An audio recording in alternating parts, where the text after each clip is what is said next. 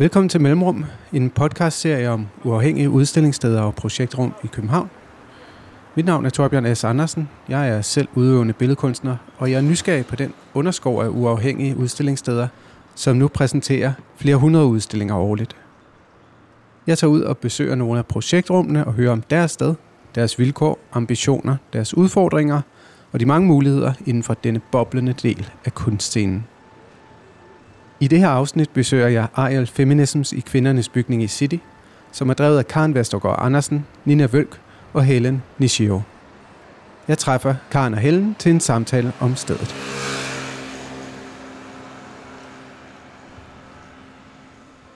Tak fordi jeg måtte komme og tale med jer.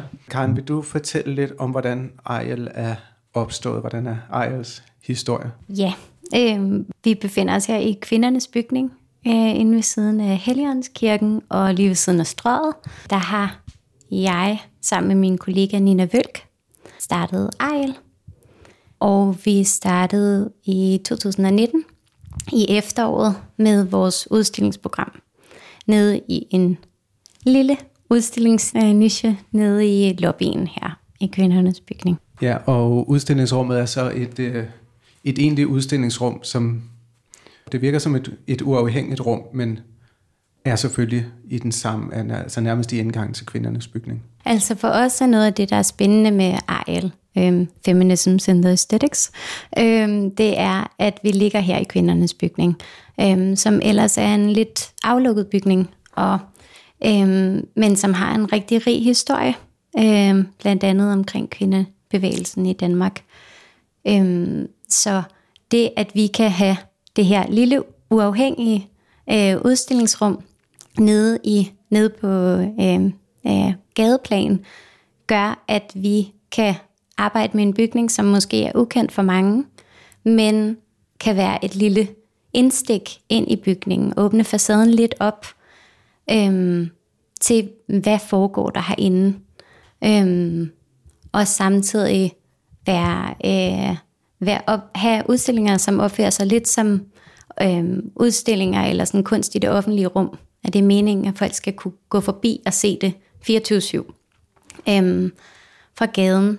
Men nogle gange åbner vi også udstillingsrummet op øh, og til andre arrangementer her i Kvindernes Bygning. Men, øh, men for os er det ret vigtigt at kunne bruge den her sådan prime beliggenhed til at i talesætte nogle af de ting, som, øh, som vi synes er relevante øh, fra vores udstillingsprogram øh, omkring øh, ja, øh, forskellige perspektiver og øh, på feminisme og hvad der sker, hvis man taler om det i flertal, øh, hvor mange mulige måder der er at se og høre og opleve nogle af de emner og problematikker, der er i det. Jeg tror også var en af de ting, jeg var nysgerrig på, inden jeg kommer ind i dag, det var, hvem af jeres publikum, fordi om det henvendte sig til brugere af huset, eller det henvendte sig til et andet kunstpublikum, eller, eller en bredere offentlighed. Mm. Det er klart, at vi ser gerne et, øh, et samarbejde og en åben dialog med indad til i kvindernes bygning, øh, og de organisationer, der arbejder for ligestilling her. Øh, men det er også i høj grad at tale ud til en offentlighed og Øh, særligt med et så divers publikum, som man får her, af folk, der shopper, eller er øh, servicearbejde, eller er ude og gå særligt specifikt efter øh, samtidskunst med feministiske perspektiver.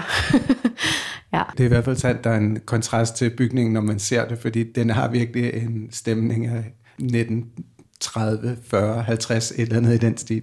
Ja. Og, og virker absolut umoderne, og der er sådan meget, meget god kontrast sådan rent visuelt til, ja, det er faktisk noget, der foregår nu. Mm, ja, altså bygningen er jo fra, øh, blev rejst i 36 øh, og er tegnet af en kvindelig arkitekt, øh, Ravna Grupp, som også havde det første kvindelige drevne arkitektstudie her i bygningen. Øh, og ja, og det er også, øh, altså det er en del af den historie, der er omkring bygningen, øh, historie omkring, hvad bygningen var til for, og den har været en stor del af øhm, ja, civilstoffet her i København, at det var et sted, hvor man ligesom ønskede at komme og kunne diskutere ting, og at kvinder kunne mødes og, øhm, og tale om arbejdsforhold og hjemmeforhold, og hvordan det oftest er det samme. Og det har været og er stadigvæk et vigtigt sted. Men noget af det, som jeg tænker er, øh, er vigtigt at sige omkring Ariel, det er jo, at, øh, at det har været Nina og jeg, der har, øh, der har ledet det, og der har drevet det. Øhm, og det er der en stor force i at være to til at gøre, fordi at der oftest ikke er midler nok, men der er mere end nok opgaver øh, at tage sig til. Øhm, og Nina kunne så ikke være her her i dag, fordi hun er på barsel, hvilket mm. også er en af de udfordringer, man står overfor som, som selvstændig. Og så har vi så hele Nishichu med, som er øh, ja, som assisterer under, øh, under Ninas barsel, og er, er totalt vigtig i forhold til, at man kan nå at, at få alting eksekveret, og det er virkelig ikke en, en det er ikke et enmandsjob, og der er så mange inden over det at lave udstillinger og lave, ja, det kan være, at vi skal høre Helen, så hvordan det, er, hvordan det har været startet her på. Jamen, det har selvfølgelig været rigtig fint, og jeg arbejder lige nu øh, i Odense på Olof Gård med øh, et residency-sted og en skulpturpark, så det er sådan en lidt større institution. Øh, så da jeg engang i sommer mødtes med Karen, øh, og hun snakkede om både, at Nina var gået på barsel, og at... Øh, de mange opgaver, der lå her, så, øh, så tænkte jeg, at det havde jeg virkelig meget lyst til at være med til at følge. Særligt fordi det er et lille sted. På mange måder, så kommer jeg tættere på indholdet her. Det er en fin veksling at have. Men selvfølgelig også en ting, man kan gøre øh, rent sådan økonomisk, fordi man står sådan stærkere ved at have et job okay. øh, ved siden af også. Så det har jo selvfølgelig en stor betydning. Nu snakkede vi meget kort, inden vi startede her i dag, om jeres, sådan, om jeres program, men lad os tale lidt mere om det, hvordan uh, programmet er arrangeret, og særligt i forhold til jeres udstillinger, og det her med, at I også har nogle, vi kalder det readings, altså en øh, form for læsegruppe, øh, diskussionsform, samtidig med udstillinger. Ja, altså vi har det her, øh, det faste program for, øh, for udstillingsplatformen nedenunder, og, øh, og det har egentlig det skal nok ses som en, øh, som en vifte af bud på, hvor mange forskellige øh, måder, der er at arbejde med et emnefelt som, som ligestilling og feminisme øh, i, en, øh, i en samtidskunstkontekst. Fordi det, vi giver, er ikke øh, et overordnet program, hvor vi så mener, at vi har pinpointet alt hvad der er at sige inden for den diskurs, vi, vi arbejder i. Men det er en måde at, øh, at tage nogle af de første spadestik, for at vise, hvad der sker, når man øh, arbejder med, øh, med det her emnefelt som en vidvarende, øh, som et vidvarende engagement, i stedet for at det bliver temaudstillinger, eller det bliver øh, nogle andre eksempler på, hvordan at man kan inddrage øh, inddrage de her øh, meget relevante perspektiver. Øh, men, øh, men for os er det helt klart øh, en ting, øh, der er en ting ved at skære, skærer det så tydeligt ud i pap, hvad det egentlig er, vi er her for. At vi er et feministisk udstillingssted, og på den måde også søger noget, der nærmer sig et skæringspunkt imellem æstetik og aktivisme. Det skal helst ikke gå over at blive sådan propagandistisk, men det skal tillade alt det, som æstetikken kan. Alle de følelser, alle de ting, som det kan røre ved vores holdninger og den måde, vi opfatter os selv og hinanden på. I vores udstillingsprogram har det så øh, resulteret i at ville åbne endnu mere op. Så at det er rigtig givetigt at have en, at vise en udstilling, men for os er det også at give en form for generøs øh, gestus ved at lade vores publikum komme endnu tættere på, hvad der har øh, inspireret eller øh, vækket undring eller har formet den kunstneriske øhm, produktion og praksis øhm, til de udstillinger, vi, vi så viser. Og det er noget af det, som iReadings kan, at den her åbne læsegruppe, som så er tilknyttet til hver udstilling, gør, at vi kan opbygge et ret specielt arkiv, et kimær-arkiv måske. Altså det, det er virkelig mange facettet, men det gør, at vi kan gå til teksterne, og vi kan læse øh, nogle, nogle ord og få noget sprog og noget fællessprog for de overvejelser, der ligger omkring køn og seksualitet og magt og øh, ja, øh, og hvordan det påvirker de forhold, vi agerer i. Når I har, man kan sige, både et øh, meget defineret, et defineret område, i hvert fald når man tænker i forhold til samtidskunst, mm. men også at det er et øh, meget, meget stort emne i virkeligheden. Er der så nogle, øh, nogle bestemte, er der organisationer, I samarbejder med, eller er det et netværk inden for kunstscenen, eller er det et netværk fra, fra andre steder, som I, I trækker ind eller benytter i jeres kuratering? Vi laver en del øh, samarbejder af store og små karakterer indad til i bygningen. Vi har samarbejdet med Interkulturel Kvinderåd, for eksempel omkring vores øh, udstilling her i sommers.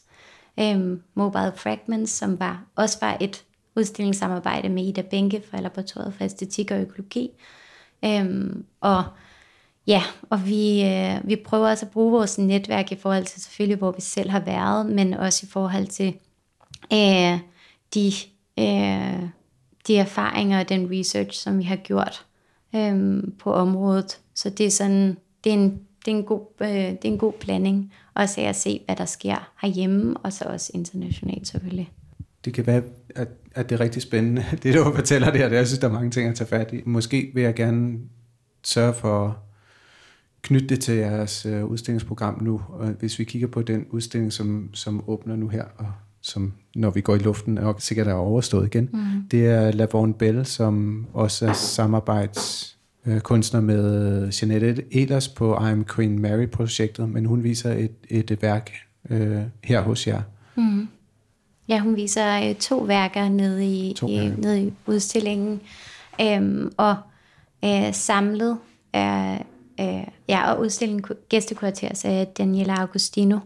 Øhm, og øh, udstillingen er både et, et en værkkollage, eller sådan en, en collage, øh, collageværk, og så er det øh, et videoværk, som er lavet specifikt her til, til udstillingen, som går ind og, øh, og i tale sætter øh, den historik, der er omkring kvindernes bygning, som også er, at Emma Gad, som er en utrolig prominent figur i øh, den danske kvindebevægelse, var øh, initiativtager til kvindernes bygning og medstifter, men hun var også øh, initiator og tidlig kurator, kunne man sige, på koloniudstillingen inde i Tivoli, hvor at to børn blev udstillet, blev taget fra øh, Jomfruøerne og udstillet i Tivoli.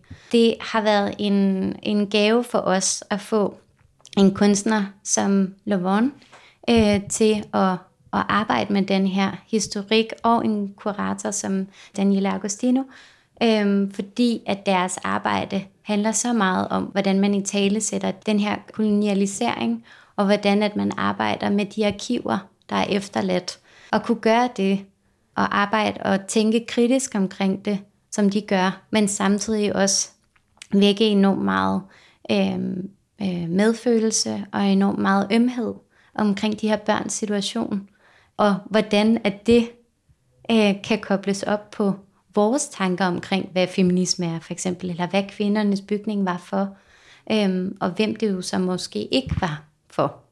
Og så drage det hele vejen op til i dag og sige, sidder vi stadigvæk i de samme problematikker, og det er en ledende spørgsmål svar, ikke? Øhm, men, øhm, men ja, så det, det er i hvert fald... Øh, det er, en af de, det er et af de steder, hvor det for os giver rigtig meget mening at, at have en, en gæstekurator på, øhm, som har en større viden og ekspertise inden for et område, og anerkende det som en, øh, som en del af os at anerkende, hvor vi selv står som institution, og hvil, hvilken position vi har, og hvilket udsigelsespunkt vi har omkring øh, omkring visse emner. Eller det er vel også det, hvis vi før talte om, hvordan udstillingsstedet passet ind i byen eller i en kunstscene, så det vel, kan man vel også sådan vente om og sige, at det er det, et, et, et udstillingssted kan tilbyde til diskurser, debatter, filosofier, analyser, analytisk arbejde. Det er vel det, at I tilfører til den debat. Jeg tror i hvert fald, at prøver at tilføre en mulig løsning, eller en mulig afprøvning af, hvordan, hvordan forholder vi os som institutioner øh, i forhold til, hvilke, ud, altså, hvilke kunstnere vi udstiller, hvad er det for nogle praksiser, hvad er det, vores eget udsigelsespunkt er, hvor er det, vores position og privilegie kan virke øh, forblindende, og, øh, og hvornår er det rigtig godt at prøve at, at minde sig selv om, hvad det egentlig, øh, hvad det egentlig vil sige. For os er det i hvert fald øh, en enorm drivkraft og en enorm øh, sådan udfordring at gøre det. Øh, netop fordi det ikke er så enkelt at arbejde med et emnefelt og, øh, og en, sådan, en skæringsflade, som vi har valgt. Vi arbejder i et intersektionelt felt, men jeg er ikke sikker på, om jeg som hvid øh, kvinde fra Nordeuropa kan sige, at jeg er intersektionel feminist, men jeg kan sige, at jeg arbejder for at være bevidst omkring de problematikker, der er i det. Og her tænker jeg særligt på spørgsmål omkring øh, etnicitet eller forhold omkring sådan variationsfunktioner, eller om man er neotypisk eller ej. At der er, mange, der er virkelig mange perspektiver i det. Særligt en af de ting, som jeg, som jeg tænker rigtig meget over i forhold til det her arbejde, hvordan man kuraterer et program, det er, at, at der er en meget stor ting omkring, ja, hvor man er fra, hvilke privilegier man har, og hvilken etnicitet man har. Øhm, også i det kuratoriske arbejde. Øhm, og jeg har en eller anden mental note omkring, at synes, at det arbejde, vi gør med Ariel lige nu, er, er relevant.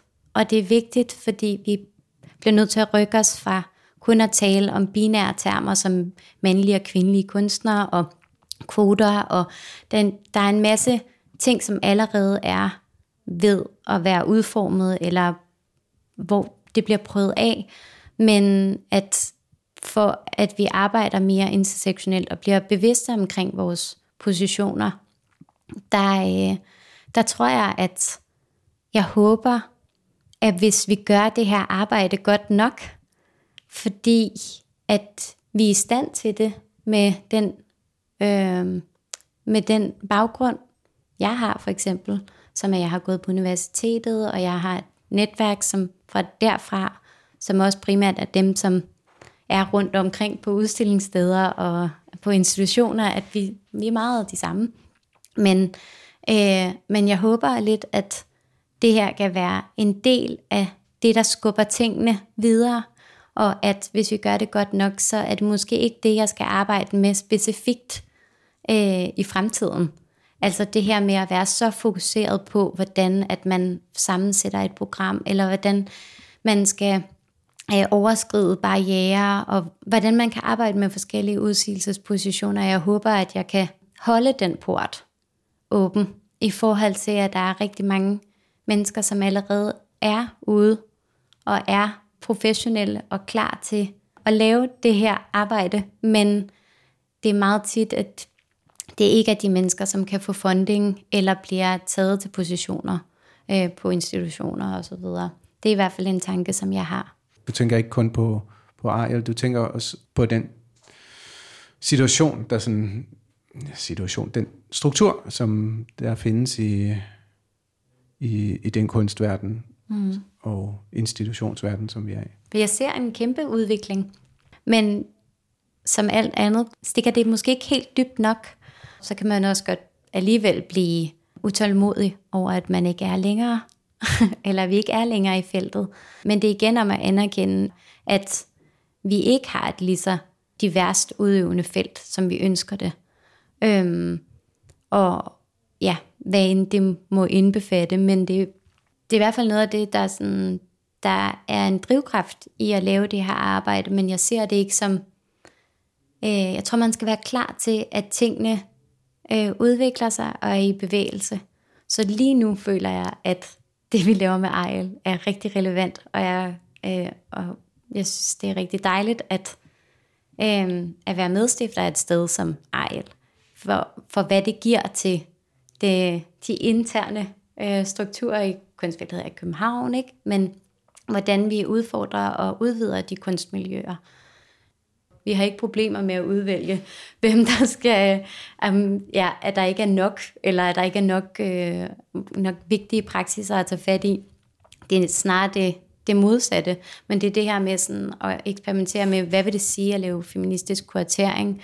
Hvad, øh, Øh, hvad er det for nogle forhold, man gerne vil prøve at, at understøtte af arbejdsforhold, af økonomiske forhold? Hvad er et godt honorar? Hvordan vil du gerne have dine kunstnere til at rejse til byen, hvis det er? Hvad vil det sige at lave en godt produceret udstilling? Hvor stort skal det være? Hvor mange spilmaterialer er der bagefter?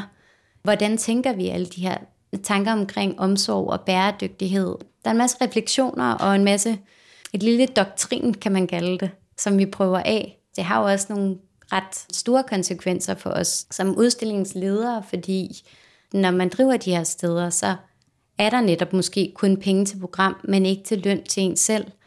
Hvilket vil sige, at så er der et, et hovedjob ved siden af. Og hvis der ikke er det, så er man måske et rigtig dårligt økonomisk sted. Hvad sker der med det økonomiske sted, hvis ens øh, partner så går på barsel, for eksempel? Øh, hvordan klarer man så den situation? Hvordan kan man få nogen ind, og, øh, og ikke bare hvem som helst, men nogen, der er kvalificeret til at hjælpe, men hvor man næsten ikke har nogen penge at give. Ikke? Altså, det er sådan en, der er i hvert fald en masse tanker omkring, hvor meget man gerne vil gøre for publikum og for kunstnere og for gæstekuratorer i, øh, i nogle tilfælde. Øh, og så hvad man kan, uden at drive for meget drift på øh, sådan rodrift på ens egne ressourcer. Og det tror jeg er noget, som i hvert fald er lidt modsatrettet, når, man, når jeg tænker feministisk kvartering, for eksempel, fordi jeg tænker det også som enormt meget omkring øh, støttestrukturer, omsorg, bæredygtighedstanker, alle de her ting. Men der er en diskrepans i forhold til, hvad jeg ser øh, ens fagfælder laver. Jeg tænker både på kunstnere, kuratorer og andre, hvad de laver ude på tilsvarende udstillingssteder, og hvor man ikke kun kan leve på anerkendelse fra medier eller publikum eller, mm-hmm. eller større institutioner. Ikke? For først vil jeg sige, at de strukturelle tanker, du gør det der, tror jeg, at der er rigtig mange af de andre udstillingssteder, der kan genkende udfordringerne, men også, kan man sige, de valgte udfordringer omkring, hvordan man ideologisk bevæger sig nu, og praktisk ideologisk bevæger sig nu. Mm. Det er rigtig fint at høre de overvejelser. Vi kunne måske snakke om det her med, hvordan udstillingsstederne så indgår i et større kredsløb, øh, fordi du nævnte selv tidligere noget omkring det her med, at udstillingsstederne ses som et vækstlag. Hvordan tænker du den position? Ja, jeg tænker, at fra min synsvinkel, der ser jeg lige lidt til større, store institutioner som Luciana og Charlottenborg og øh, Rønnebæksholm, men lidt mindre stor institution, men øh, og så til udstillingssteder øh, rundt her i, i, i Danmark, øh, som er øh, uafhængige udstillingssteder. Jeg ser, at det, øh, at det er forskellige, øh, forskellige strukturer, forskellige øh, ja, medarbejderstaber, man har også. Men, men i forhold til kvalitet og i forhold til øhm, øh, den sådan professionalisme, der ligger i, i, i mange af de her steder, der, der ser jeg dem øh, meget ligeligt. Øh, og det er også en af de grunde til, at jeg ikke tænker øh, udstillings, uafhængige udstillingssteder, som, som IL er, som, som en, et vækstlag. Jeg ser det som en lidt arkaisk måde at tænke det på. Fordi det netværk og det research og alt det arbejde, der ligger i at drive de her steder og lave programmerne, der skal lige så meget til, som at lave et, et program på en af de større institutioner. hvis ikke mere, fordi du har altså ikke løftet om en fast løn de fleste af stederne, og, og bare det kan, kan drive lidt sådan rovdrift på ens øh, sådan, hvad hedder det, sanity.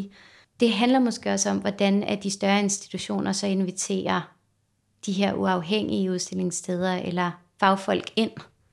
At det oftest bliver en form for sådan indslag, eller man bruger, bruges til en, en fredagsbar, eller til en, en kortere udstilling, eller en, øh, at noget, som man har videt flere års research til, og flere års sådan back-end arbejde øh, med at specialisere sig i, lidt bliver indoktrineret i et større program, som egentlig ikke vælger at reflektere nogle af de overvejelser, eller nogle af de måder, øh, som projektet er struktureret under.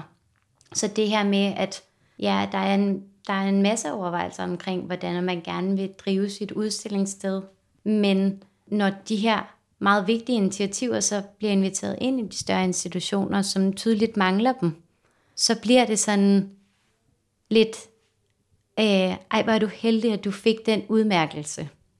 Men, og oftest ikke særlig godt økonomisk kompenseret heller. Så jeg tror, at de dage er lidt talte i forhold til, hvordan man selv lader sig opsluge af levitanen. Og fordi det bliver sværere og sværere at stå inden for, hvordan ens projekt så bliver set, eller hvordan øh, at de interne strukturer ikke bliver matchet af det, at det er ude af til. Det kan jeg i hvert fald også ikke genkendende til, eftersom jeg sådan blandt andet nu har i hvert fald arbejdet meget mere på nogle større øh, institutioner, og at det nogle gange bliver sådan et indslag, der kommer, der bliver hævet ind med en altså meget, meget stor, stærk faglighed, og, øh, men det bliver sådan en notits i ens udstillingsprogram, øh, og så kan man også krydse den af, så har man også lige taget øh, et udstillingssted med en feministisk øh, platform under sig, og så, altså, så har man ligesom taget det med ind under sin paraply, uden at måske helt at se det som en ligeværdig, øh, ligeværdig partnerskab. Øhm, og jeg vil også sige, at det er jo en af de grunde til, at jeg synes, det har været relevant at komme og få. Altså jeg synes, ligesom fagligheden på mange af de her små steder er meget højere. Måske også fordi det er meget specialiseret, og at man på de større prøver ramme bredere. Men at den der respekt imellem, øh, den eksisterer, men den, man, strukturelt set er det ikke lige øh, den måde, man, man arbejder sammen på. Og det er i hvert fald heller ikke økonomisk lige. Det er jo en, en situation nu, hvor der eksisterer faktisk rigtig mange kunstnerdrevne og kuratordrevne uafhængige steder. Bare i København er der en, en mængde. Der bliver produceret rigtig mange udstillinger årligt. Så det er, jeg synes, det er et meget relevant spørgsmål. Hvad, hvad kan det netværk, hvis man ser det lidt overordnet set? Hvad er det, der sker i det netværk? Mm, forhåbentlig kan det trykke lidt ved strukturerne og ændre dem langsomt. Øhm, og det tror jeg også er på vej. Jeg synes, det man ser det. Men det kunne for eksempel med Ariel, øhm, kunne man jo som større institution også tænke over, hvad vil det sige at kuratere feministisk? Hvad vil det sige at ligesom... Øh, der er mange store produktioner, som bliver hævet ind og slået op og taget ned igen. Hvad, det et stort ressourcespil. Hvorfor tager man så et sted ind, som prøver at give det her blik på, uden at have de overvejelser med, for eksempel. Det bliver en meget let købt. Jeg det siger ikke er intentionen, men det, det, kan, det går også hurtigt. Udstillinger bliver taget op og ned meget, meget øh, hurtigt i, i disse dage. Øh, jeg tror nærmest hurtigere, end det har været tidligere, hvor en udstilling kunne stå lige længere tid. Og det kræver jo en masse ressourcer, som tages fra noget øh, dem, der arbejder på det, og også materialemæssigt. Og, øh, så der er sådan et, enormt ressourcespild i kunstverdenen, øh, som, som forhåbentlig der, at der er sådan meget mere opmærksomhed på nu. Karen, du nævnte det kort tidligere, det her med ressourcer. Hvordan gør Ariel det så? Fordi jeg ved, I har en slags... I har i hvert fald, udover at være sådan blevet være bevidst om det, så har jeg også nogle meget konkrete lagt nogle, nogle rammer ned for udstillingsstedet over, at det fungerer på nogle bestemte måder. Mm.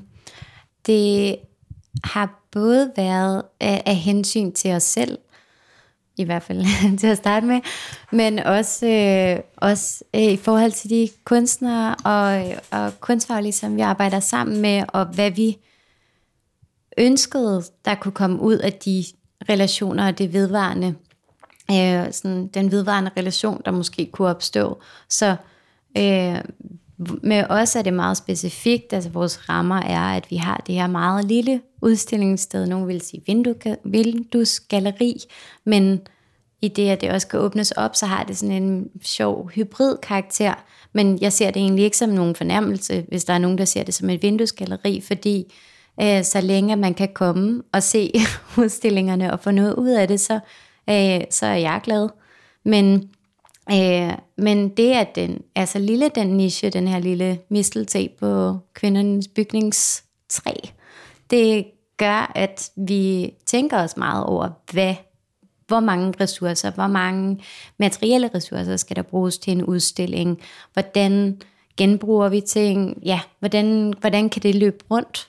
Også at vi ønsker, at kunstneren, øh, for eksempel hvis de rejser inden for Europa, tager toget, så det er oftest den budgettering, vi laver øh, og øh, lægger op til. Og så er det jo selvfølgelig ikke altid, det kan lade sig gøre, fordi at vi ved også alle sammen, at der er privatliv og andre engagementer, som man skal have til at passe sammen. Men det er igen det der med at prøve at, at komme med de gode idéer til, kunne man gøre sådan? Eller øhm, prøve at lægge op til et større, en større øh, deling af de ressourcer. Der tænker jeg også menneskelige ressourcer.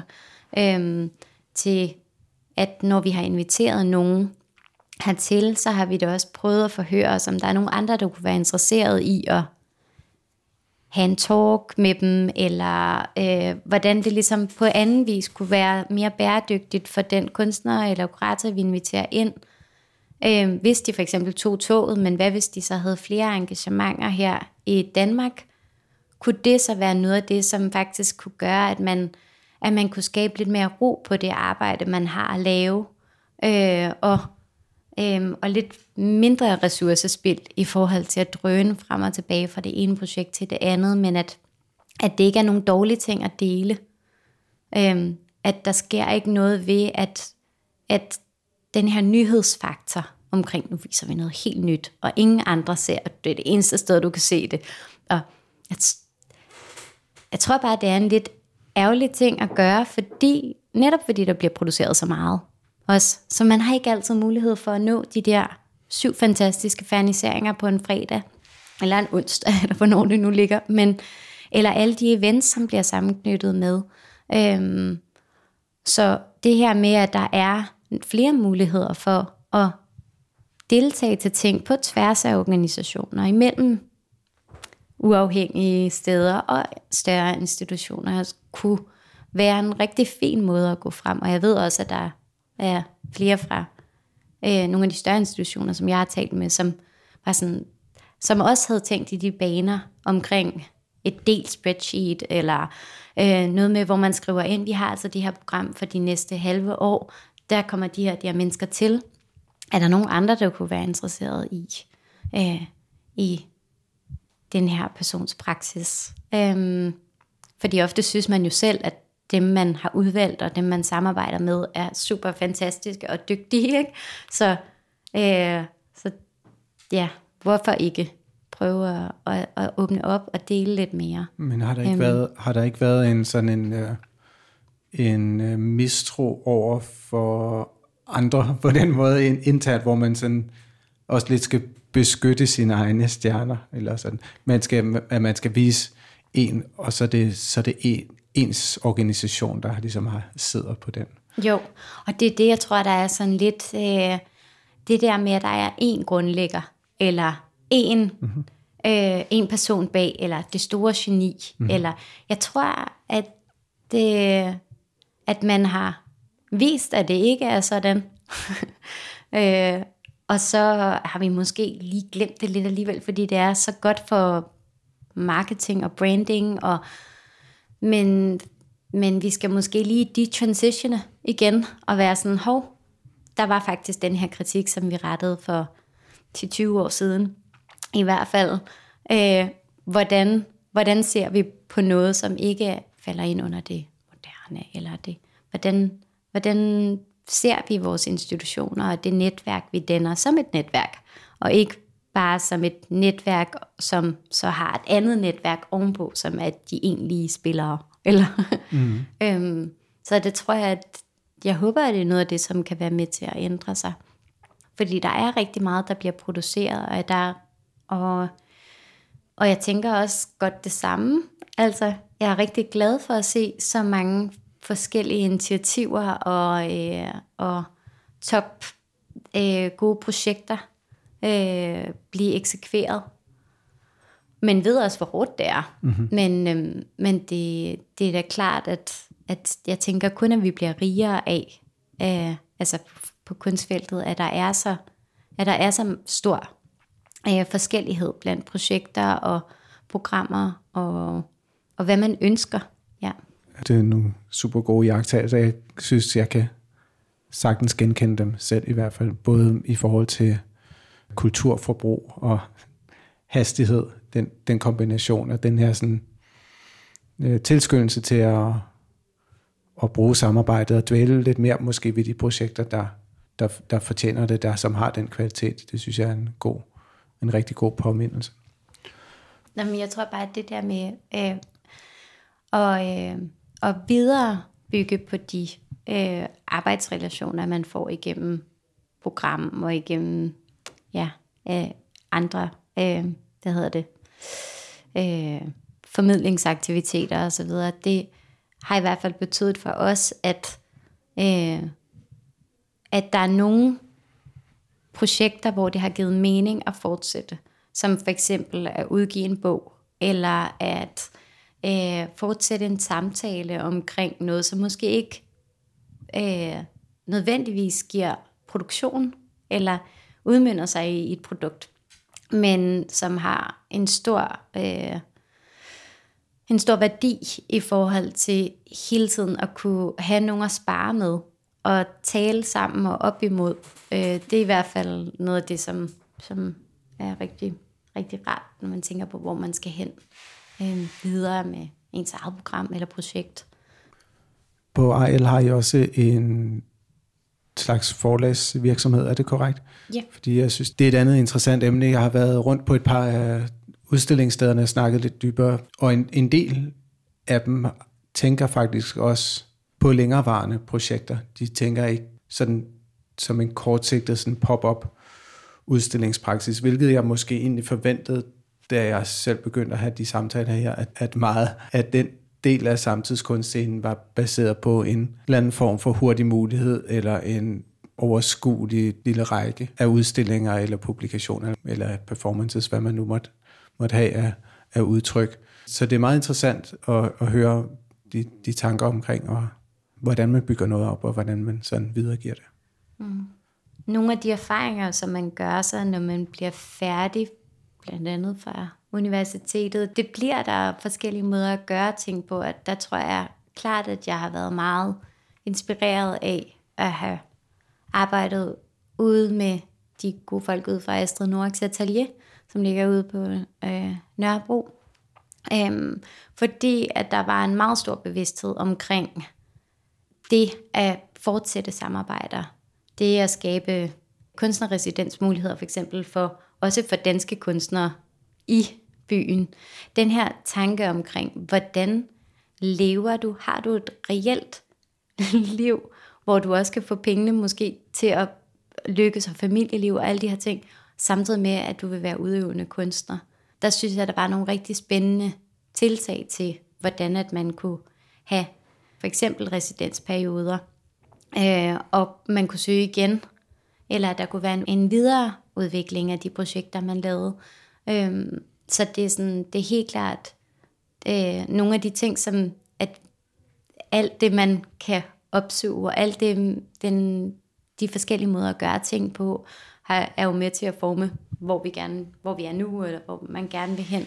Men det, det tror jeg i hvert fald har været rigtig, øh, rigtig givetigt for mig at se, hvordan at man kan være som mindre institution. Ikke? Øhm, og, ja, og måske også øh, nu var det lige et eksempel ud fra Nørrebro, men som Helen, øh, der arbejder på Fyn, ikke? Og, øh, og hvordan vi også måske lige gør op med det her meget københavnercentriske øh, til tider øh, måde at gå til, hvad der, hvad der sker, ikke? Øh, fordi at der findes bare super mange sådan fine initiativer, som gør, at, at nu er Møn et dejligt sted, for eksempel. Ikke? Men jeg har da endnu mere lyst til at tage til Møn, fordi der ligger min kunsthal. Eller altså, øh, at se de her forskellige initiativer poppe op og være noget specifikt for det lokalmiljø, de, de er i. Det synes jeg ja, er sådan en rigtig god øh, tanke. Jamen, det tror jeg så, jeg vil tage med som en stafet, fordi jeg laver den her podcast-række kun om København. men, det, men det vil jeg også sige, at det var virkelig en uh, dramatisk beslutning, fordi igen, når vi er tilbage til ressourcer og, og tid, og, men også mængden af udstillinger, at uh, en form for begrænsning er simpelthen nødvendig, fordi det er en situation, hvor, hvor vi har uh, altså hundredvis af udstillinger produceret hver år af de kunstnerdrevne steder. Helen, du har så heldigvis her kan komme med et indspark fra, fra Fyn. ja, nu vil jeg faktisk komme med en kommentar øh, på det, du sagde tidligere med pop-up steder, og hvorfor det jo også tit ender sådan, at de her små udstillingssteder, vi får, men der kommer jo ligesom en toårig bevilling, øhm, og i de to år, der kæmper man jo med hjerteblod og øh, giver øh, alt, hvad man har, fordi man tror på det, og der kommer så mange fine ting ud af det. Og så tænker jeg netop med sådan en publikation, og så er der et efterliv. Men ofte så, altså man bruger jo både på egne ressourcer, andres, og så er der igen det her med, at man skal søge pengene igen. Så det er der nogen, der gør, men det er jo ligesom, så går man ind i den, altså så der er også noget med de der penge og midler, der skal søges, også er kortsigtet. Mm. Og det, der er jo helt klart de der overvejelser som udstillingsstedsledere, øh, at overgår man at tage tørnen en gang til, og også fordi det igen bliver på en form for kortsigtet basis. Øhm, passer det ind med ens familieliv, passer det ind med, og, og sådan i Ariels regi, altså når man tænker på omsorgsarbejde og passe både på sig selv, stedet, kunstnerne, øhm, så skal der jo være en eller anden form for overskud. Øh, økonomisk også, men også sådan øh, hænder. Øh, så det er også klart, at det øh, måske sådan udefra set udmyndter sig i sådan nogle lidt kortvarige steder, og så lukker de ned igen. Og med Astrid Norak, der har der så heldigvis været nogle mennesker tilknyttet, som har overtaget.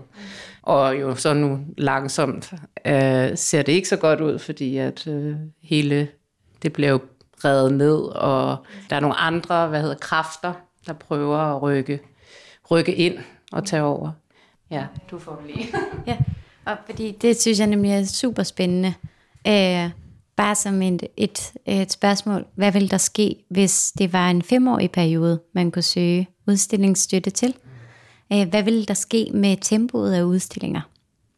Fordi der er også noget i forhold til det her med at producere så mange udstillinger. Det handler også om, at der er meget få penge til hver udstilling, men alle penge ryger ned til alle de små led, som laver PR, mm. grafisk design, øh, install, kunstneren selvfølgelig, kuratoren, fotografen.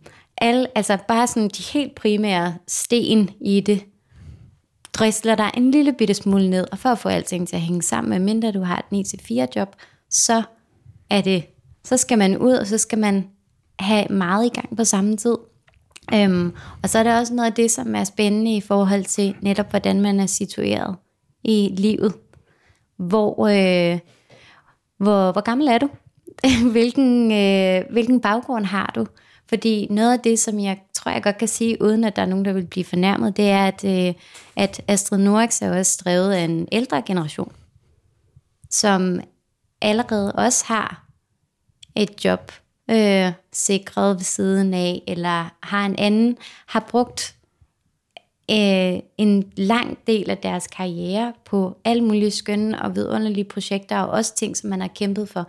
Men der er forskel på, om man har en, øh, en boligsituation, som er støttet for eksempel, eller man øh, har en kæmpe familie, eller man, øh, ja, man har og man har levet med nogle strukturer, fra, som nu er fortid. Der er ikke særlig mange, som, får, øh, som har øh, nogle kæmpe kunstnerlegater, eller har en kunstnerbolig, eller har et fast, fast lektorat, som er fuldtid. Så jeg tror også, der er nogle af de ting, som ligesom har gjort, at det er utrolig svært at få tingene til at hænge sammen. Der var et meget sådan, konkret forslag til at sådan, tænke over i hvert fald den måde, som vi strukturerer udstillingsstederne på, både øh, fra den overliggende superstruktur fra, fra statens side i virkeligheden, fordi det er jo steder og kulturelle, mini-kulturelle institutioner, som er afhængige af, af støttekroner, fordi at der ikke er en decideret kommersiel side til langt de fleste af dem. Men også inden fra udstillingsstedernes side, hvordan tilrettelægger de deres arbejde? På Ariel, hvordan ser den nærmeste fremtid så ud for jer? Det ser sådan ud, at vi, vi har været her i Kvindernes Bygning som, øh, som en projektperiode, øh, hvor vi har, ja, vi har, vi har fået lov til at, at være i den her kontekst og have, have um, udstillingsplatformen. Men vi er øh, også nødt til at rykke ud af vores rammer i 22. Og det er selvfølgelig ikke øh, en hindring i forhold til at kunne fortsætte med at arbejde med de tematikker, som, og de, den, øh, den historiske kontekst, som bygningen giver. Men vi øjner også nogle muligheder i form af at være et mobilt udstillingsplatform og se, hvad noget af det kan bringe.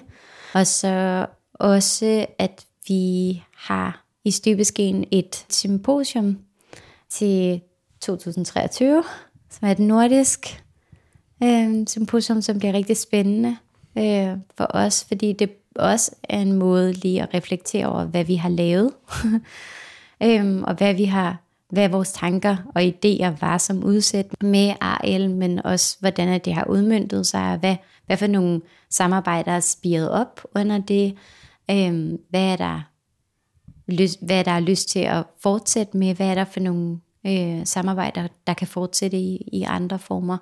Så det, det er også lidt en, et, en lille opbrudstid for, for os når, til næste sommer der, når vi skal lægge lidt om. Men ja, det bliver også, det bliver også spændende at se på, hvordan at et program og en optakt til det her øh, symposie kan udforme sig. Så vil jeg sige tak for samtalen og opfordre folk til at komme ind og kigge enten ind af vinduet eller gå indenfor, for man kan godt gå indenfor mm. Og, og se og opleve udstillingen i fuld 3D. Ja. Godt, tak for tak. det.